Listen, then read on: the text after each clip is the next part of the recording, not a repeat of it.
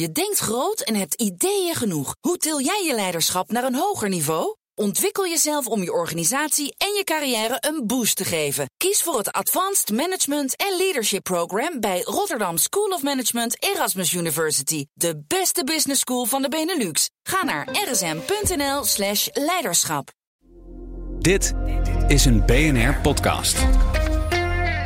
Dus, welk medium heeft jullie het meest gevormd? Boeken, films, games, Oeh, dat is wel. Ja, ik denk toch wel games.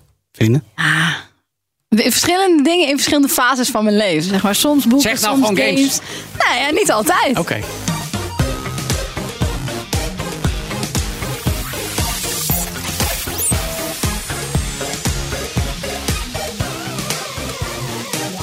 Nou, daar gaan we het over hebben dan.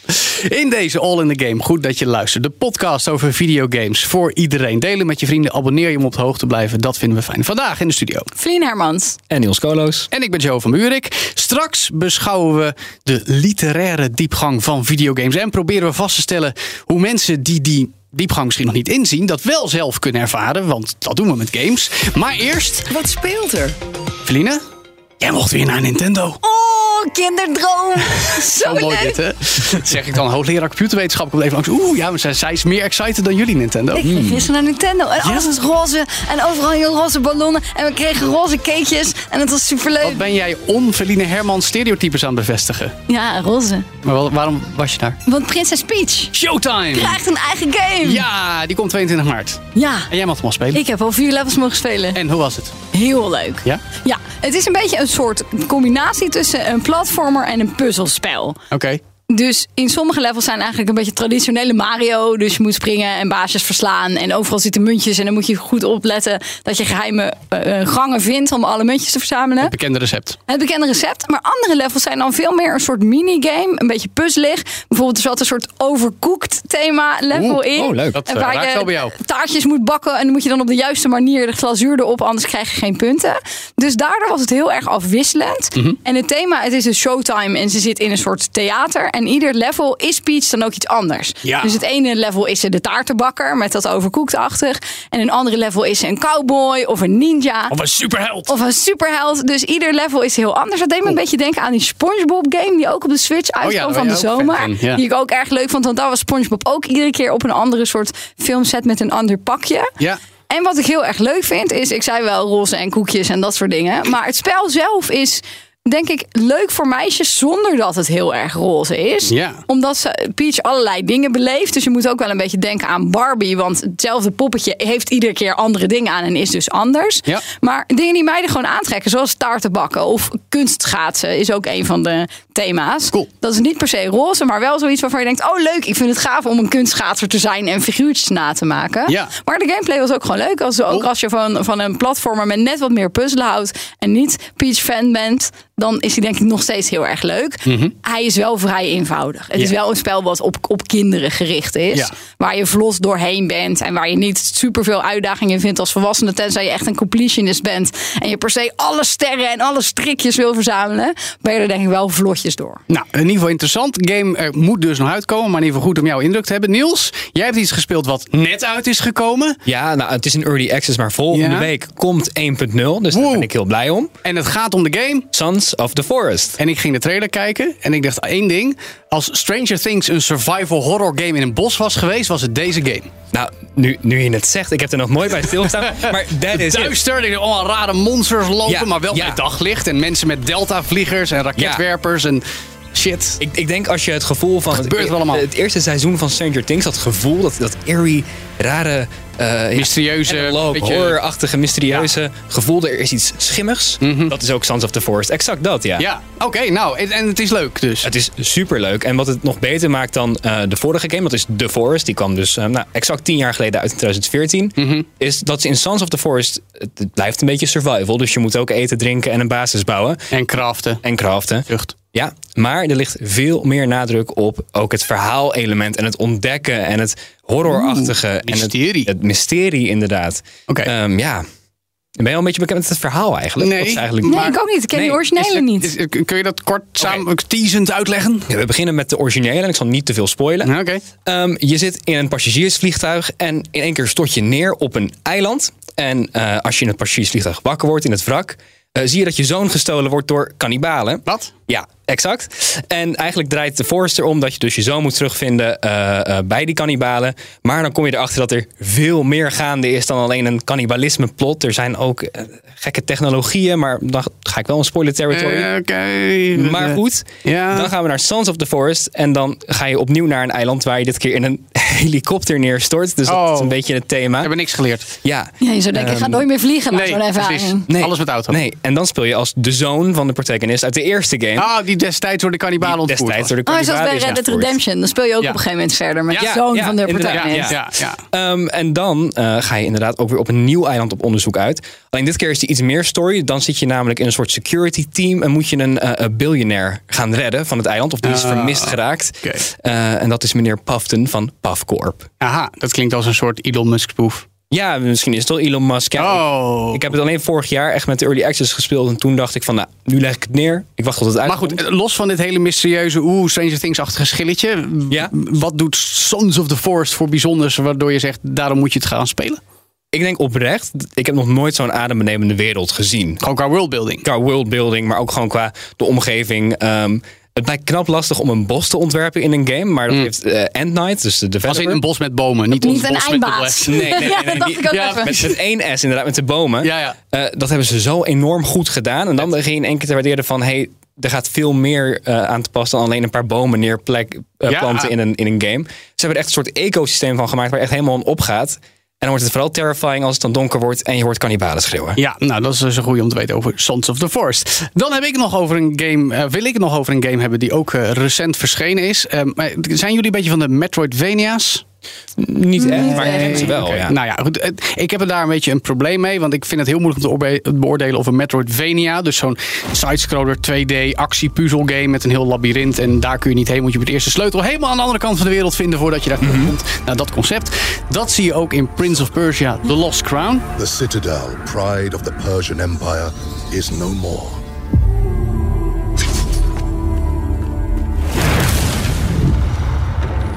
I heard about the wretched, inconceivable that lurks in the shadows. Do not lose hope.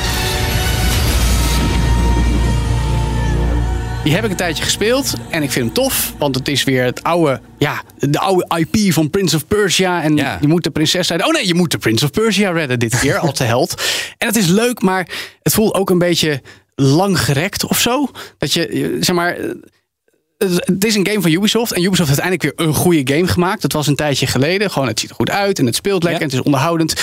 Maar het doet niks waarvan je denkt: dit heb ik nog niet gezien in het genre. Het Nee. is, weet je wel, dan doen ze eigenlijk iets nieuws. Maar voor de mensen die dat nieuws al kennen, is het totaal niet nieuw. Nee, ze maken eigenlijk een, een Metroidvania, maar er zit geen innovatie in, Nee, zeg je maar eigenlijk. het is geen slechte game. Maar het is ook, ja, dat Nou, het is ook niet indrukwekkend, maar Nee. leuk. Ja. En, en mooi. Het is gewoon alright. Het is Maar het is dan vooral voor zoals, mensen zoals jij die echt liefhebber van dat formaat zijn. Nou ja, ik ben niet eens per se liefhebber van dat subgenre, zeg maar. Maar ik wil het dan leuk vinden. En dan hoor ik de helft van de mensen in mijn netwerk. Oh, een fantastische game. Eindelijk komt Ubisoft weer met de game. Beste game van het jaar misschien wel. En dan de mensen die ik hoog heb zitten eh, als het gaat om Metroidvania's zeggen. Meh, ja. dan weet ik het zelf ook niet meer. Dan ga ik maar weer wat anders spelen. De main game. We moeten praten over videogames. Nee, niet zoals de afgelopen acht minuten, maar anders. Meer beschouwend.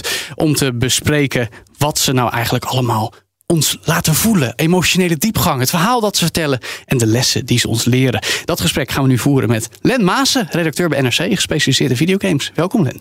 Hallo. Fijn dat je bent. Ja, goed, heel leuk. Ehm, welke game, of vooruit, welke games, je mag er meerdere noemen, hebben jou nou het meest gevormd als het gaat om je kijk op het leven en de wereld?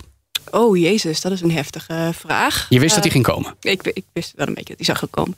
Ja, ik noem heel vaak, als we het over hierover hebben, eigenlijk over de game Soul Reaver. Mhm. Dat is eh, een van de eerste games die echt eh, professionele acteurs, die echt een hoogstaande, beetje Shakespeareaanse types hadden. Met een, een beetje een diep verhaal, wat allemaal ging over dramatische dingen, over vrije wil en, en, en vergelding. En moeten we dat nou doen? En weet ik wat allemaal niet. En dat was voor mij als kind echt een enorme shock dat dat in een game ook kon. Ja. Eh, en dat is me heel erg bijgebleven. Ik ben daardoor ook over filosofie gaan lezen en weet ik wat niet. Want ik denk, ja, vrije wil, hoe zit dat nou, determinisme en zo. Ja, kijk, daar gaan we al. Ja, precies. Eh, dus dat was voor mij een, eh, een hele vormende game wat dat betreft. En over de jaren heen heb ik wel meer verhalende games gespeeld die zo'n impact op me hadden. Mhm. Ik denk het meest, ja, een wat recenter voorbeeld dat wel een enorme impact op mij was, was Hellblade. Ja, Eh, ik kwam 2017 geloof ja. ik uit. en er komt binnenkort een nieuw deel van Er uit. komt inderdaad een nieuw deel vanuit. eh ongelooflijk heftige game over eh, ja, mentale gezondheidsproblemen. Eigenlijk een hoofdrol spelen met een psychose, als ik het goed heb. Ja, precies. Het gaat over een Keltische vrouw die na een enorm verlies in een psychose terechtkomt. En je zit een beetje in haar belevingswereld waarin ze moet vechten met de geesten van de Noormannen die haar geliefde vermoord hebben. Hmm. Eh, en eh, een van de bijzondere dingen aan het spel was het, dat je vergezeld wordt door stemmen. Zoals mensen die in een psychose zitten vaak stemmen horen. Zij wordt ook gevolgd door die stemmen en ze bespreken wat ze doet. Eh, soms hebben ze kritiek op haar, soms proberen ze haar te helpen enzovoort. En ze zijn de hele tijd bij je, de hele game lang. Wauw. Op één moment na, en dat is het moment dat ze naar het einde toe opeens allemaal wegvallen. Dan denk je, oké, Ze is genezen. ze is genezen, maar in plaats daarvan voel je een raar verlies. Oh, Oh ja. En Je bent eraan gewend geraakt. ja, je bent Ja. eraan gewend geraakt. Ja, ja. En ik heb later met de maker gesproken. En die zegt, ja, dat was een deel van de bedoeling. Mensen die wij gesproken hebben met een zo- psychose... die zagen hun stemmen vaak als vrienden. ja. En, eh, Dat is, dat is de manier waarop ze ermee omgaan ook. Ja. Zeg maar. ja, ja, dat is interessant. Feline, ik heb het idee dat als ik deze vraag aan jou stel, dat jij gelijk al zegt Ellen Wake 2. Nou nee, ik wou Nee, nog, he- nog wel heftigers. Namelijk Oh. een spel dat heet The Dragon Cancer. Ja. Dat gaat over Oh ja, een... ja, dat ja. is echt... Ja, ik moet nu alweer... Serieus, ik moet nu al gewoon weer bijna huilen als ik aan dat spel denk. Dat gaat over een vader die zijn peutertje verliest aan kanker. Ja. En hij is dus ook game developer. En ja, hij kan daar natuurlijk niet mee omgaan. En vooral als je dus in dat proces zit als ouder, moet je de hele tijd dingen kiezen. Mm. Van moet hij nog wel of niet deze medicijnen? En een dokter doet dat niet voor je. Je moet dat als ouder de hele tijd doen. Maar ja, zijn kind is doodgegaan. En hij heeft die game gemaakt als een soort verwerkingsproces van... ja, ik kan nog een keer al die keuzes maken, maar wat ik ook doe, mijn kind gaat toch dood. En het is heel abstract gemaakt, visueel. Dus je ziet niet echt heel erg gezichtachtige poppen, maar iedereen is een beetje een soort vaag gezicht. Dus het is niet eh, dat, dat je echt in een wereld zit waar je in kan leven, maar het is zo ja. gruwelijk. Veel, veel Is dit een- publicaties ook geweest Ja. hoe baanbrekend het is om Ja. zo'n verhaal te vertellen in En een game. is dat een game? Het is niet een spel of zo wat je speelt. Het is meer dat je naar een film kijkt Ja. over iemand die zo'n heftig verlies meemaakt. Maar het is niet een film, want jij hebt er ook een keer iets over geschreven, weet ik nog eh, in een stuk. Want het is niet zo dat je zit en het meemaakt. Jij bent die vader. Jij moet kiezen. Ja. Geef een kind nog een keer wel of niet chemo. Dus je moet het doen. En misschien wel een dus van de beste Het voorbeelden is- van iets ja, wat je alleen in een gewoon. game eigenlijk op die manier kan Ja. ervaren. Je wordt dat- gedwongen om iets te doen. Net zoals hij in die situatie in het echt. Je kunt niet, niet kiezen, is geen, niet spelen is geen optie in het echte leven. Dus Ja. dat is wel een spel waarvan ik dacht. Ja, het, het raakt je omdat het zo ontzettend persoonlijk is. Ja. En het is zo ontzettend knap dat je die vorm van game. En dat is ook dat psychose-spel waar jij het net over had. Dat je dat gebruikt om een verhaal te vertellen. Wat je niet op een andere manier had kunnen vertellen. Want als kijker ben je heel anders met iets bezig dan als speler. Dus dat Ja. is meteen waar ik aan dacht van. Ja, ik raad het mensen nooit aan om te spelen. Want Nou ja, het of is juist zo wel. Al- ja, nee, nee, maar juist met een warning erbij, om zeg iets wat je alleen in een game Ja. zo intens kan ervaren. Niels, kun jij hier nog een waardevolle game-ervaring aan toevoegen? Ja, wat minder heftige thema's, maar dat is wel de Stanley Parable. Oh ja. Ehm, ja, dat was echt een. Over door de vierde wand heen Dat gesproken. was zo leuk. Dat is echt een klassieker. Maar die is ehm, wat luchtiger, inderdaad. Ook wat comedies erin gestoken, eh, gelukkig. Dus als je wil lachen, zou ik die vooral spelen. Dus als, eh, Als Ja. afwisseling. Precies, Als- als, voor de afwisseling. als kantoormedewerker heel veel spreekwoordelijke konijnenhollen induiken, zal ik maar zeggen. Exact, ja. En het is dan leuk omdat je dan ook oprecht met de narrator eh, kan clashen als speler. En dat je ook een soort voorgeschoteld krijgt waar de narrator van de game het dan niet mee eens is. En dan voel je een soort macht, maar die heb je ook weer niet. Want dan wordt het weer van je afgenomen door het spel. En Ja. het is echt superleuk. Ja, nou goeie. Ik heb dat zelf met de games van Suda Goichi, Japanse gamemaker. Wordt ook wel eens de Quentin Tarantino of zelfs David Lynch van de games genoemd. Ik heb die ook een paar keer mogen interviewen. Zei die, ik zie mezelf meer als Robert Rodriguez, dat was een detail. Maar ik heb dat met de game Killer 7, daar heb ik ook wel eens een essay over geschreven voor de site Laatscherm. En dat gaat over psychologie, over filosofie, over geopolitieke spanningen. En dat allemaal verpakt in een gestileerde, bij- bijna cartoonen, cartooneske, maar toch ook gewelddadige games. Met ook nog heel veel verwijzingen naar popcultuur. Nou, ik schreef in dat stuk ook, dat was de game die mij leerde hoe ik naar de wereld kan kijken. Terwijl Harry Mulisch dat niet voor elkaar kreeg met zijn boeken. en Len, toen ik ook jouw publicatie las, want je hebt essay- essays geschreven, daar gaan we nog over hebben, dacht ik, iedereen moet eigenlijk wel zo'n game hebben. Als jij veel gegamed hebt, moet je eens nadenken. Hè, wat is nou een game die mij zeg maar, dat, daartoe heeft aangezet? Eh, maar heb je nou het idee dat, dat, dat, dat, dat, dat mensen dat besef eigenlijk wel hebben? Dat, dat games ze zo getriggerd hebben misschien? Gevormd hebben? Ik denk het voor een deel wel en een deel niet. Je ziet bij gamers wel vaak toch een beetje dat gevoel van... ja, ik ben dit doen, doen omdat het leuk is. Weet je, even lekker knallen, weet ik wat Ja. allemaal niet. En, Gewoon ontspannen. ehm, en dan zie moeilijk. je vaak, vaak pas in games die echt expliciet proberen om kunstzinnig te zijn... dat mensen even zo'n moment hebben van, oh wauw. Weet je, ik, ik had bij Soul Reaver ook niet op dat moment specifiek het idee... oh, games kunnen iets met filosofie. Eh, ik- ik realiseer me dat pas toen ik later Papers, Please speelde... waarin je echt door de gameplay Oh ja, wordt Dus doordat je een andere game gaat spelen, snap je dat een eerdere game een boodschap had. Ja, precies. Ja. weet je, ik, ik had toen wel natuurlijk onderuit het gevoel, anders was ik die filosofie niet gaan opzoeken en zo. Maar pas met Papers, Please, waarin je op, opeens, ja, je, wordt, je moet paspoorten controleren eh, van mensen die voorbij komen. En dan denk je, oké, ja, dat is heel simpel game mechaniek en zo. Maar langzaam maar zeker komen er steeds meer mensen voorbij die je een reden geven om toch misschien stiekem hun paspoort niet helemaal op de juiste manier te controleren. Bijvoorbeeld omdat je het zielig vindt wat ze met ze overkomt. Maar dat Ja. heeft dan weer een impact op jouw familie, het geld dat je verdient enzovoort. Ehm, en omdat dat zo expliciet was, van kijk, wij gebruiken game mechanieken en daar vertellen we wat mee, zonder dat je een filmpje te zien krijgt waarin gewoon enzovoort, begon ik me opeens terug te denken op de games die ik er eerder gespeeld had. En ik denk, verrek, Ja. wauw, dit ging ergens over. En dat probeerde ze te vertellen met wat ik aan het spelen was. En niet alleen met wat er verteld werd. Het is wel interessant dat je hebt dus bepaalde literaire games die juist een spelmechanisme gebruiken, de gameplay gebruiken, zoals ook Dead Dragon Cancer, om jou iets te ervaren. Maar ook, en die haal je bijvoorbeeld aan in een van jouw essays, of eigenlijk meerdere, text adventures. Eigenlijk een soort, ja, interactieve boeken. En dan, dat, er zijn er een paar, bijvoorbeeld ook van Sudoguichi. Dat zijn dan eigenlijk meer een soort ja, interactieve comics. Met ook veel illustraties erbij. Maar denk je, ja, eigenlijk is dat toch gewoon een boek waarbij ik tijd op A aan drukken ben en ergens een keuze mag maken. Maar dat is wel heel erg waar jij ook naar kijkt als het gaat om literaire games ook. Maar Ja, maar ik, zeggen, hè? ik- mensen zeggen ve- wel snel van, oh, dit is geen game, dit is een televisieserie of dit is een boek of zo. En dat vind ik vaak, niet altijd, maar wel vaak een beetje kort door de bocht. ja? Eh, ik zeg altijd, games, eh, films, televisieseries, boeken, dat zijn allemaal eh, media van de derde persoon. Je- Het gaat over een hij of een zij die iets doet. Ja. Af en toe is het wel in de eerste of de tweede persoon geschreven, maar toch, je, je hebt afstand toe. Ja. Games zijn meer van de tweede of zelfs de eerste persoon. Het gaat om jou, wat doe jij? En dat is een mechaniek die gamemakers kunnen gebruiken om jou emotioneel ergens toe te betrekken. Zelfs als je voor het grootste gedeelte gewoon te horen krijgt wat je gebeurt. Ik, in het essay eh, wat je aanhaalt, heb ik bijvoorbeeld over een hele korte text adventure van, ik geloof, 10 seconden of zo. Ja. Eh, dat heet Queers in Love at the End of the World. En dat is gewoon letterlijk eh, een stelletje wat bij elkaar zit. Eh, die hebben maar een paar seconden om hun laatste momenten door te leven. Je kan alleen maar klikken op verschillende linkjes van ja, wil je, er, wil je haar aanraken, wil je iets tegen haar zeggen, wil je er vasthouden enzovoorts. En toch, omdat de tijdspanne zo kort is en omdat jij die keuze moet maken, voelt het heel persoonlijk. Het Ja. voelt niet alsof je een boek aan het lezen bent, maar je voelt echt van wat zou ik op het laatste moment van mijn leven met mijn geliefde willen doen. Ja. En dat is iets wat alleen games op die manier kunnen. Ja. Ja, je wordt bijna gedwongen, of in ieder geval heel erg aangemoedigd, om je in te leven. En dat is natuurlijk ook wel een reden waarom mensen zeggen: Oh, boeken lezen is goed, want dan leef je je in in een ander. Maar soms lees ik een boek en denk ik: Ja, dat zou ik helemaal niet doen. Ja. Dus ik voel dat niet. Terwijl in een, in een game. Ja, jij bent toch uiteindelijk degene die de trekker overhaalt. Of die wel of niet een keus maakt. Je, je doet het toch zelf. Dus je bent dan echt erin. Ja, maar, nou, maar voor mij persoonlijk is het ook nog eens een manier om mij daadwerkelijk bij te betrekken. Ik bedoel, ik haalde net dat voorbeeld van, van Killer 7 aan. Daar heb ik zelf de controle in hand. Daar druk ik op de knoppen. Terwijl bij boeken, dat is misschien ook omdat ik wel zeg, ik heb mijn hele leven al ongediagnosticeerde ADHD. Na tien pagina's ben ik mijn concentratie van het boek kwijt. Want ja, ik ben alleen maar als in uitzonderingen daar gelaten. Maar ik hou dat niet vol. Terwijl bij games heb je zelf. Of in ieder geval denk je zelf de regie. Jij bepaalt wat er gebeurt. Totdat de gamemaker iets laat iets ervaren wat helemaal doen. de andere kant op gaat.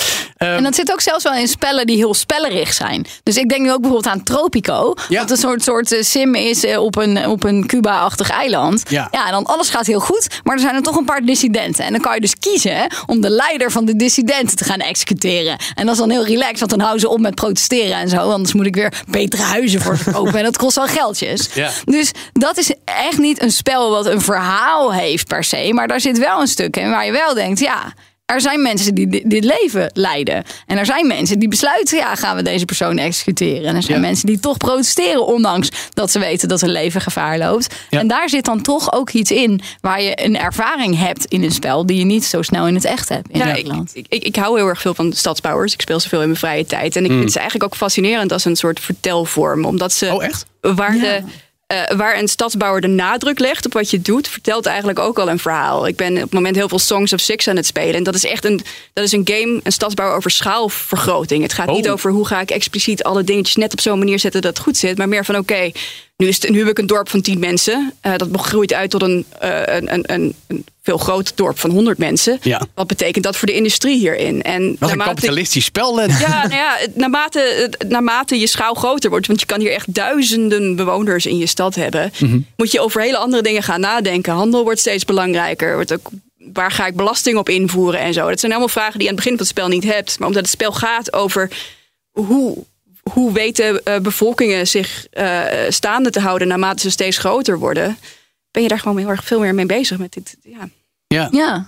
Niels, ik zie jou kijken. Jij hebt volgens mij ook nog een paar voorbeelden in je achterzak. Nou, ik zit te denken op zich, eh, een game die mij eh, heel erg eh, met veel indruk heeft achtergelaten is Inscription. Ik weet niet of jullie die kennen. Nee, ik ken hem niet. Daniel Mullins. Ehm, Fantastische game. ja, ja, nou, ik, ik heb ook nog een, nou, dat zie je niet op je podcast. hebt een maar ik heb- tatoeage ja, van Inscription. Wauw. Ja. Vertel even kort wat voor game het is dan. Oké, dus eh, Inscription is een eh, interactief soort, soort kaartspel. Denk een beetje aan, ja, misschien een slechte vergelijking, een beetje Hearthstone-achtig. Oké, ja. Uh, maar uh, dan komt er ook een beetje een, een, een zo'n top-down RPG-element bij en nog veel meer. Maar waar de game heel interessant wordt, is dat je uh, speelt vanuit het feit alsof jij als persoon een soort floppy disk vindt. Die doe je dan in je computer en dan start de game Inscription op. Ja. Um, en tussen spelonderdelen door kom je in één keer op andere bestanden in die floppy disk. En dan zie je in één keer de vorige eigenaar en video's in de echte wereld. En destijds toen het uitkwam heeft uh, de ontwikkelaar Daniel Mullins ook echt, uh, het was hij in Canada, ook echt in bossen floppy disks verstopt. Die mensen dan moesten vinden omdat ze dat in Inscription zagen. Ja. En zo kwam er een soort heel collectieve speurtocht. Um, maar je wordt ook daar dus als speler echt centraal gesteld. En je gaat mee in een beleving Ja. die je niet zou krijgen als ik er een boek over zou lezen. Nou, kun je nagaan. Dus Ja. ook een, eigenlijk een medium overstijgende game. Nou, over boeken gesproken. Len, naast of NRC schrijf je dus essays. Hè, onder meer in het boek Extra Levens. Ook een literair magazine eh, DWB met Arnoud van Adrichem. Heb je meerdere dingen gepubliceerd. Een van de games die je daar ook hebt, hebt aangehaald. En een van die stukken is myhouse.wad. Ja, ik, zie, Ja. ik weet, weet dat deels ook. Vertel even, een soort Doom-clone eigenlijk. Iemand die huis heeft Het is, eh, het is in principe een Doom level. Mensen kunnen tegenwoordig gewoon maken custom levels maken voor Ja. Doom. Eh, en dat werd op een forum geplaatst met: Goh, ik heb hier een, een level gemaakt. Dat heb ik gevonden ergens eh, in de. Ik geloof dat hij dan zoiets zegt van ja, ik heb het gevonden in de bestanden van een vriend van me die, die overleden is. Ja. Eh, en dit is volgens mij een Doom level van zijn huis. Ja. je zet hem aan en het is inderdaad een huis. En je loopt naar binnen en je schiet wat monsters neer en je denkt. Oké, makkelijk. lekker leuk, eh, afgelopen. Maar net wanneer je naar de, uitgang toe loopt, dan zie je een soort van een belangrijke bonus. eh, in, in de corner of your eye zie je zo'n kleine bonus hangen. Je denkt, ik ga nog even het huis in om dat ding te halen. En opeens zitten er weer monsters in.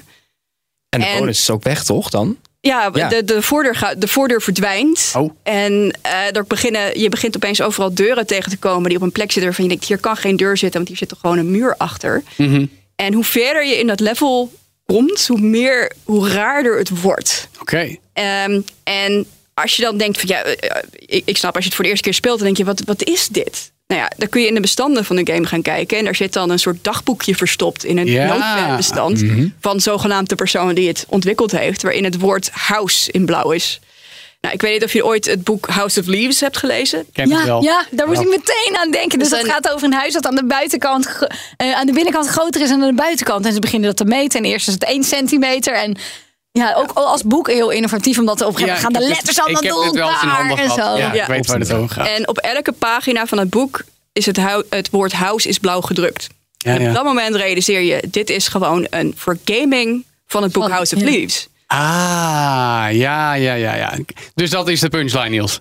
Ook, inderdaad. En wat Oh. misschien ook nog wel interessanter is aan My House That Was, is je kan nog steeds spelen, het is nog steeds super leuk. Maar if you were there, toen het zeg maar net uitkwam, dan loop je de uiteindelijk tegen een soort blokkade aan. denk je van oké, whatever. En in één keer komt er nog een forum post en een Google Drive link en meer informatie. En dan Ja. word je echt meegenomen in iets waarvan je niet meer weet of het nou echt zo is. Of dat het eh, allemaal gewoon een soort spel is van de, van de maker. Ja, dus de experience ook niet alleen het spel, maar ook Ja. nog daarbuiten. Ja, ja. Nou, de, de, de, de grens met eh, of het nou echt werkelijkheid is of een game, Ja. die wordt heel vaag. En volgens mij is dat exact wat dat soort mensen willen bereiken. Ja, Ja. wat ook Ja. in dat boek het thema Dat is precies ook wat het boek namelijk doet. Want het boek heeft een framing device van een man die in, de, eh, in het huis van een net overleden oude man vindt hij een boekwerk. Een, een academische verhandeling over een film die niet bestaat. En die film gaat dan weer over dat boek. eh, over dat huis. Ja, ja. Ja, ja, ja. Dus op die manier probeert, proberen mensen dus zo hier met zo'n myhouse.wat de ervaring van het lezen van House of Leaves over te brengen naar de gamewereld. Op een Ja. manier die heel slim is en heel gamey. Ja. ja, super tof is dat. Wat ik wel interessant vind, nu zou je geneigd kunnen zijn, en ook als ik dit aan mensen vertel, te zeggen: ja, dit zijn allemaal hele niche, beetje cultureel kunstzinnige games. Dat is ook zo, maar er zijn ook hele populaire, bekende games die dit soort kunstjes geflikt hebben, om het zo te zeggen. Metal Gear Solid van Hideo Kojima. Uit de jaren 90 op de PlayStation kon je ook je controller in een andere poort stoppen. om te voorkomen dat een mentaal krachtig personage jouw gedachten kon lezen. Namelijk op welke knop je drukte. Dus er zitten soms ook in grotere games wel dit soort dingen verstopt. maar die durven er dan wat minder mee naar voren te treden of zo. Ik vind zelf Alan Wake 2 vind ik een goed voorbeeld trouwens Ja, ook. Bioshock moest ik ook aan denken. Een Ja. van de interessantste voorbeelden vind ik zelf nog steeds Spec Ops The Line. Wat helaas recent net uit alle webwinkels is Ja, verdwenen. ja, ja, ja. ja. Dat, eh, als je dat speelt, als je begint met spelen, dan denk je, het kwam in 2013 uit op het hoogtepunt van Call of Duty. En je denkt, oké, dit is een Call of Duty clone. Een oorlogsshooter. Een oorlogsshooter. maar op een gegeven maar je, je wordt steeds meer gedwongen om vervelende dingen te doen. En er is op een gegeven moment een sleutelmoment waarop je denkt van, oh, maar dit is wel heel erg heftig wat de gamer nou vraagt om te doen. Maar je kan alleen doorspelen als je dat doet. En op dat moment begin je erachter te komen dat ook jouw hoofdpersonage in een soort staat van mentale degradatie terecht is gekomen. Hij wordt hij begint allerlei schimmen te zien en weet ik wat allemaal niet. En op die manier word jij dus als speler gedwongen om deel te nemen aan dingen die je eigenlijk heel erg afschuwelijk vindt. Ja. Eh, en ja, ik, ik, vind het, ik heb een tijdje, een paar jaar terug of zo, heb ik een aantal let's plays online te kijken. Want je zit gewoon te wachten naar Ja. dat sleutelmoment dat die speler doorkrijgt wat hij aan het spelen is. Ja. En eh, dat vind ik nog steeds ik, opzienbarend. En ik vind het jammer dat het eigenlijk niet vaker gebeurt. Nee, dus trouwens dank voor deze reminder. Ik moet Spec op de Line nog even ergens fysiek kopen. nu dat niet meer kan. Tegen de tijd mensen dit horen, heb ik hopelijk al een extra bemachtigd. Over een heel ander soort games ook. Maar ook met een diep, nou toch wel emotioneel verhaal. Misschien iets minder, ehm, ja, pretentieus zou ik maar zeggen. Maar The Last of Us. Denk ik misschien wel het bekendste voorbeeld van emoties in een kaskraker. Ik heb een probleem met die game, Len. Matige gameplay. Ik vind het een prachtig verhaal. Wij hebben in deze podcast verteld, eh, Feline, hoe Over de serie. enorm precies we genoten hebben van de serie seizoen 1 op HBO Max. Nu is deel 2 er. Als remastered PlayStation 5 heb ik gespeeld. Ook een fantastisch emotioneel begin. En na een paar uur denk ik, ja, ik ben een beetje aan het rondlopen. En Ik op druk op knopjes aan het drukken. En ik knopjes, schiet, ja. schiet net niet zombies overhoop. Heel dat vind ik dan, ja, Ja. maar Ja. heb jij dat ook, Len? Ik zal je vertellen, toen de, net voordat de game uitkwam, ik werkte voor een, een kleinere gamesite bij moment, Gaming Only. En ik had een gesprek met een collega en ik zeg, oh, ik kijk wel uit naar die nieuwe verhalende interactieve game. Ik had net allemaal, eh, van ik had net allemaal Bioware games gespeeld. En hij zei, ja maar, ja, maar je kan geen keuzes maken hoor. Oh, En toen dacht ik, oh, dat vind Jammer. ik eigenlijk wel heel erg zonde. En toen ging ik het spelen en toen had ik inderdaad hetzelfde als jij. Ik denk, ongelooflijk emotionerend verhaal. Maar die gameplay is echt een beetje, oké, we doen het er een beetje tussen. je hebt geen agency, voelt Nee. het. Inmiddels zijn mijn gedachten erover iets genuanceerder. Ik Oh. vind het heel knap, zeker na The Last of Us Part 2. Vind ik heel knap wat Naughty Dog doet met, ehm, waar we het net over hadden. De empathie die je voelt bij zo'n personage, omdat je hem zelf belichaamt. Weet Ja. je, de slechte keuzes die Joel maakt eh, en andere personages in Last of Us Part 2 maken, die komen harder aan, omdat je opeens tegenaan loopt van ja, maar dit zou ik niet willen. Dit wil ik niet, doe dit Nee. niet. Of Dus ik het wil dit gebrek juist aan wel. keuze heeft Ja. juist kracht in de verteltechniek. Precies, dus Ja. dat vind ik Niet veel zeggen, ik moet nog spelen. Ga Nee, door. nee. eh, maar ik, ik, ik, ik probeer geen details te geven. Nee, precies, Last of Us precies. 2, maar Ik probeer hem nog door te spelen. dat vind ik dus heel knap aan The Last of Us. Maar je hebt wel gelijk, inderdaad. De, de gameplay is echt gewoon totale standaard. Het is ondergeschikt. Survival. Het is Ja. ondergeschikt. En het is niet zoals Spec Ops The Line, wat ook een beetje standaard shooter gameplay is. Maar waar het een doel heeft. Het Ja, doel is er zit namelijk. een boodschap in hoe de ja, gameplay is. precies. Ja, ja. Eh, en dat vind ik een beetje jammer aan The Last Ja. ja, dat is toch weer. Maar Maar jij- ik dacht dus ook wel aan Red Dead Redemption. Want Ja, dat, dat is veel meer een, een le- leuk spel om te spelen. Ja. Maar daar zitten dus ook echt stukken verhaal in. Ja. eh, waar iemand, een, een vrouw waar jij iets om geeft, verkracht wordt. En inderdaad, op een gegeven moment, ben je- de spoilers aan zo'n oud spel kan wel, denk ik. Maar op een gegeven moment, om één of twee? eh, één. Oké, goed. Op een gegeven moment ga, eh, ga- uitgespeeld. op een gegeven moment ga je dood en, en dan denk je, ja, maar ik kan niet doodgaan, want ik ben een hoofdpersoon. Weet je, dit Ja. kan niet. En Ja, dat, nee, klopt. dat roept ook iets op. En dan speel je dus als zijn zoon verder. Ehm, dat vind ik wel een, een spel wat echt verhaal heeft waar je je in leeft. En ook een leuk spel is om te spelen. Ja, dat vind ik interessant. Dat is inderdaad een twist eigenlijk bijna helemaal aan het einde. Ik Ja. las toevallig deze week een artikel over games waarbij je gelijk in het begin een alternatief einde kan krijgen. Eh, een voorbeeld is volgens mij ervan als het goed is Far Cry 4, Ja. waarbij je ervoor Oh. kan kiezen. Oh, maar ik ga niet doen wat de, de, de, eh, duidelijk main villain zojuist mij heeft opgegaan. Ik blijf hier gewoon zitten. En als je dat lang genoeg volhoudt, zegt hij: Oh, maar dan gaan we doen wat je wilde. En dan krijg je de credits. Ik Oh, heb, eh, er zijn meer Ja. games die Ja. dit doen. Ah, Far Cry niet. 6 deed het ook. Ah, Eh, en ik heb die heel negatief gerecenseerd, die game. Ik vond Oh het een ongelooflijk slappe game. En ik zei, mijn, mijn grote positieve punt in die review was... Ja, maar het is zo geweldig dat je aan het begin ervoor kan kiezen om niet mee te gaan in dit alles. Ja. Want eigenlijk zou ik willen, voorbij is het perfecte verhaal van Far Cry 6. Is de hoofdpersonage wordt geïntroduceerd aan alle toestanden, de gorilla's enzovoort enzovoort. En denkt, weet je wat? Ik ga naar de Verenigde Staten, ik ga lekker op het strand liggen. Ja. Dat is vreemd. Heel metaforisch. Eh, nog even hete brei. Want laatst stond er, notabene, ik ga het zeggen, in jouw krant, in NRC... een artikel, ingezonden stuk van Hamed aan Nadoshan. Die stelde, games, ja, die zorgen alleen maar voor dat de leesvaardigheid... en eh, kennis en begrip van de wereld afneemt. Terwijl hij, ja, in zijn jeugd, notabene, opgegroeid in Iran... hij speelde Mario en Sonic graag, maar nu zegt hij...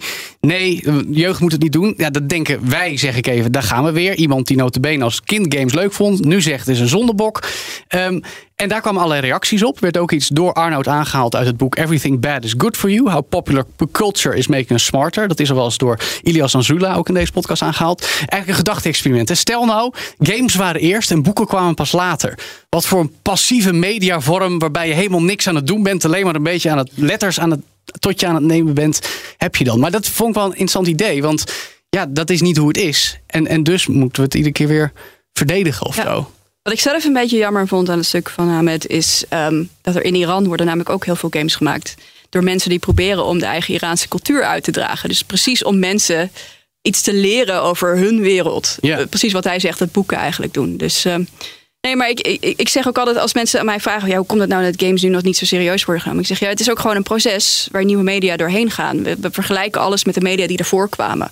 We weten ongeveer hoe een kunstzinnig boek eruit ziet. We weten ongeveer hoe een kunstzinnig diepzinnige eh, eh, film eruit ziet. Maar wat een, precies een game is die veel met je doet, dat zijn we nog met z'n allen een beetje aan het uitvinden. Ja. En wij die in dat wereldje zitten, wij weten wat voor experimenten er worden gedaan. We weten wat er voor bijzondere dingen worden gemaakt. Ja. Mensen die er buiten zitten, hebben daar, die komen daar niet mee in aanraking op een of andere manier. Ja, maar zie je dat dan wel veranderen? Want jij zegt het is een proces en het heeft tijd nodig. Maar wordt het dan beter?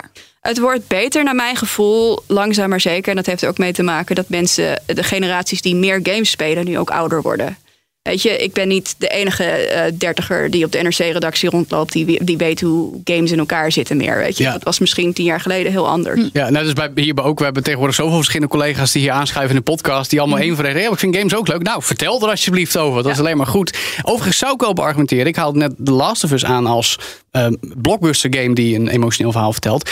Ik vind dat je, nou ja, Zelda Breath of the Wild doet het op een hele gameplay manier. Je ervaringen bieden die heel diep gaan zijn, maar weer op een andere manier. Maar ook van GTA, de game der games, qua commerciële successen, kun je zeggen, het is super geëngageerd. Alles wat je ziet en hoort is een soort parodie of een satire op de Amerikaanse samenleving, op kapitalisme, op culturele fenomenen. Zeker. Dat is eigenlijk literaire worldbuilding, heb ik jou daar. Maar ja, dan kom ik weer bij wat ik eerder zei. Sommige mensen zijn- daar helemaal niet van bewust of interesseert niet. Die willen gewoon knallen, Ja. de auto's jatten.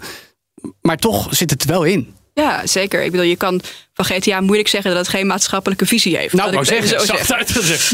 Eh, nee, Ja. maar ja, dat klopt. Je, je bent daar niet per se mee geëngageerd. Je bent daar niet per se zelf mee bezig, maar het zit er inderdaad wel in. En ik denk dat je soms ook, net zoals ik met mijn Papers, Please momentje, een momentje moet hebben dat je geconfronteerd met, wordt met, oh, dit is wat ik de hele tijd doe. Maar ja, Ja.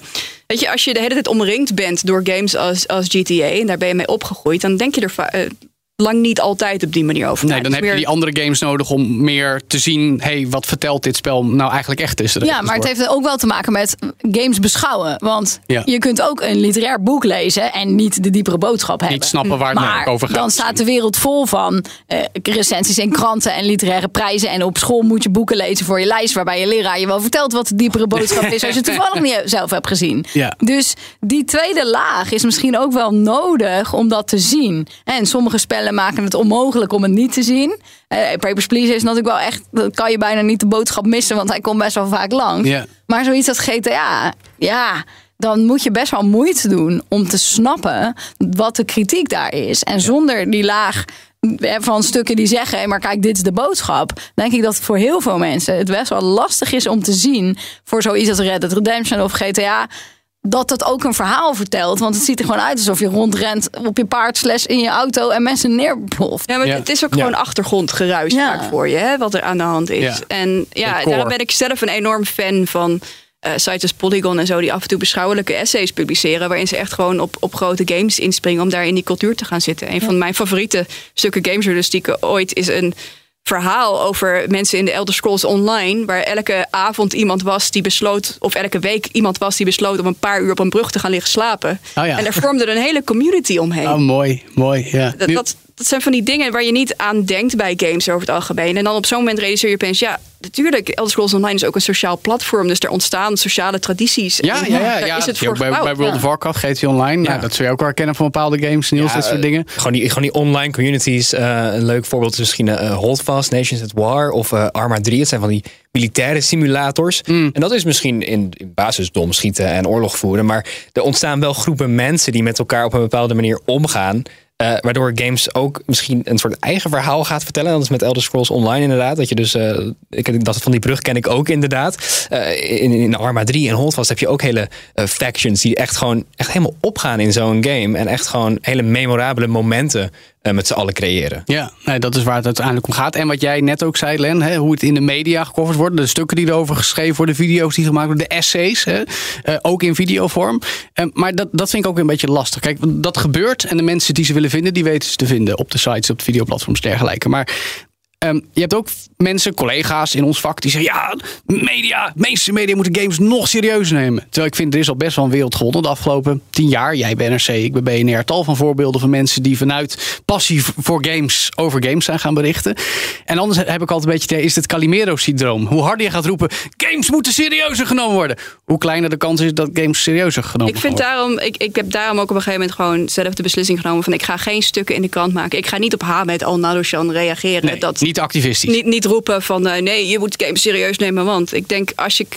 Ik, ik, mag, ik mocht op een gegeven moment van de cultuurredactie opeens een essay schrijven in reactie op een stuk in de filmkrant over of open wereld games eh, oppervlakkig waren of niet. Oeh. Weet je? En dan denk ik, ik maak tien keer liever zo'n stuk Ja. waar je gewoon kan laten zien van hey, dit is iets waar je dieper over kan nadenken. Dan dat ik in de krant gelopen roepen van met het opgeven vuist van eh, ja, waarom doen jullie nou niet meer met games? Weet je? Ja.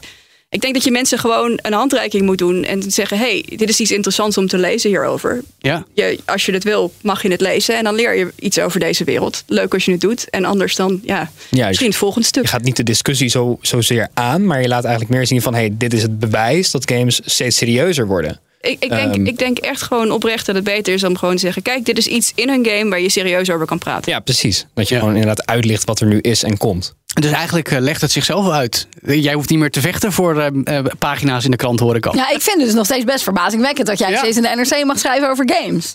Ja, maar het heel fijn. Ik vind het ook super fijn. Ja, ja. Maar ik de- denk steeds wel, is het de NRC? Ja. Je? En dat laat ook zien dat het nog helemaal niet zo mainstream is. Dat dat verbazend blijft. Aan de ene kant Nou. ben ik aan de, aan, de, aan de binnenkant, waar jullie het niet zien, wel irritant evangelistisch. Ja, Eh, ik aan hier de ook wel een stiekem hoor. Aan de andere kant eh, heb ik heel veel collega's die er daadwerkelijk geïnteresseerd in zijn. Ik heb Ja.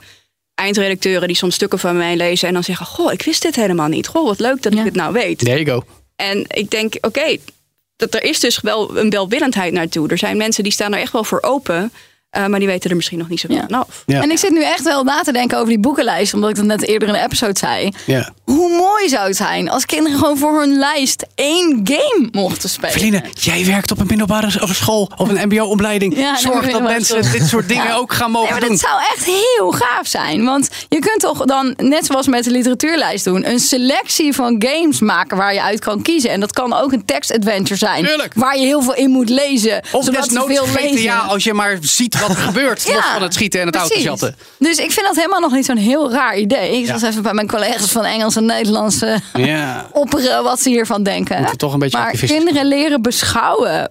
Iets wat ze, kijk, ze doen toch al games. En Ja. bijna allemaal doen wel iets met een game die ze gaaf vinden. Dus als ze dat toch al doen, om dan meet them where they are en ze dat te laten beschouwen. Ik had Ja. het gewoon in mijn programmeervak een game laten beschouwen. Dat kan ook, ja. Daar ben ik zelf, daar is waar ik zelf de scepter. Maar ik denk dat, dat, dat het echt heel erg mooi is. Ja. Omdat er zoveel games zijn waar je iets in kan vinden wat jou raakt. En dan laat je een kind opschrijven van, oh, maar dit is waarom het mij raakt. Ik denk dat het echt wel heel cool idee. Ja, oh, het zou mijn jeugd fijn geweest zijn als gewoon games voor vakken mochten spelen. Nu moest ik zelf denken dat ik een spreekbeurt over Mario Kart 64 wilde doen. Ze mogen wel games maken bij mij. Hè? Ja, dus wel oh, een project kijk, waar ze dat- games maken. Dus dat dat, is doen goed, we al. dat maar goed, dat ja. beschouwende, dat is natuurlijk wel wat het onderscheidt van alleen maar vermaak. Ja. Naar, ik kan het koppelen aan de wereld of aan mijn eigen gevoelens of aan iemand anders die iets meemaakt wat in een game ook gebeurt. Ja. ja, nou wat dat betreft hebben we dat in ieder geval eh, hier weer even goed gedaan. Dank je zeer daarvoor. Len Maas, redacteur bij NRC, gespecialiseerd in games. Retro-rubriek. Aan het einde van elke All in the Game natuurlijk de retro-rubriek. En vandaag hebben we daarvoor BNR-collega Michal van der Toorn.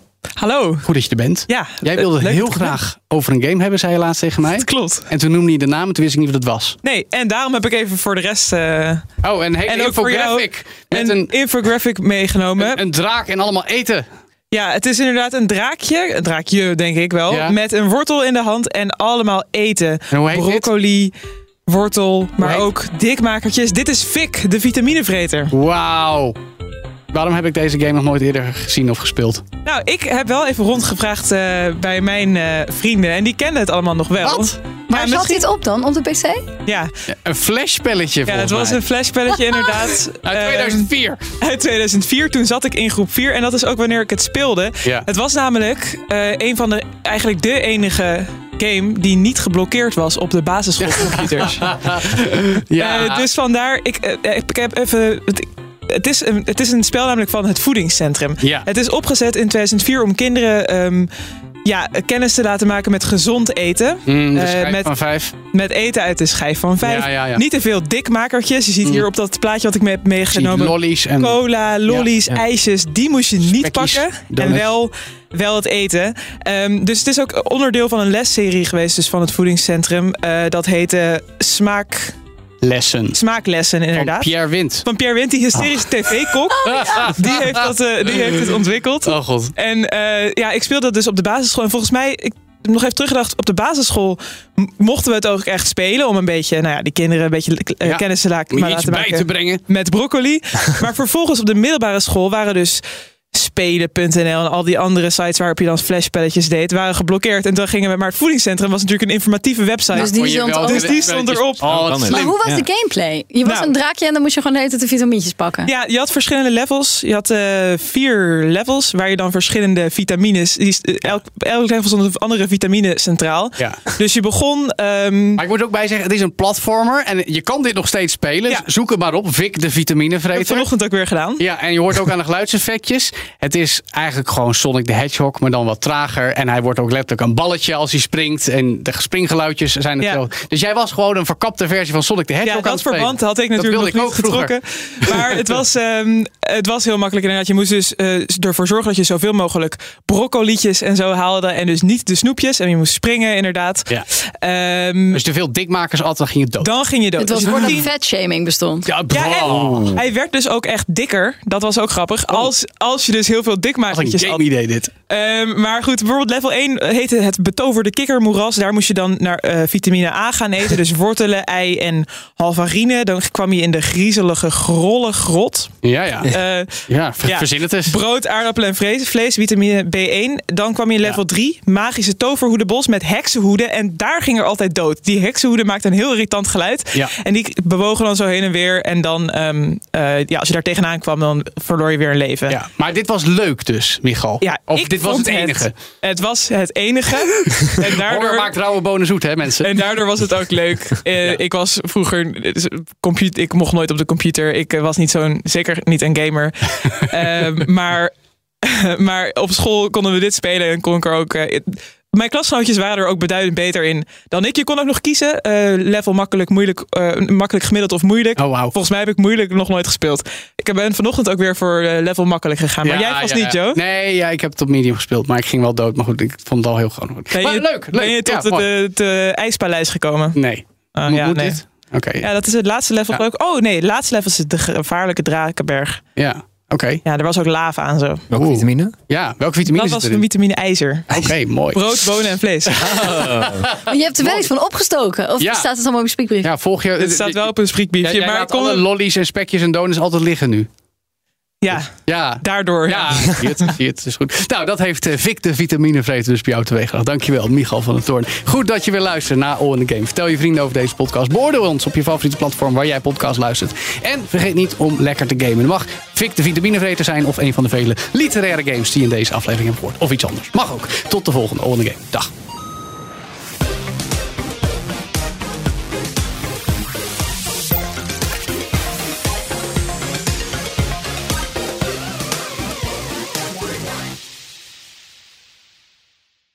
Je denkt groot en hebt ideeën genoeg. Hoe til jij je leiderschap naar een hoger niveau? Ontwikkel jezelf om je organisatie en je carrière een boost te geven. Kies voor het Advanced Management en Leadership Program bij Rotterdam School of Management Erasmus University. De beste business school van de Benelux. Ga naar rsm.nl slash leiderschap.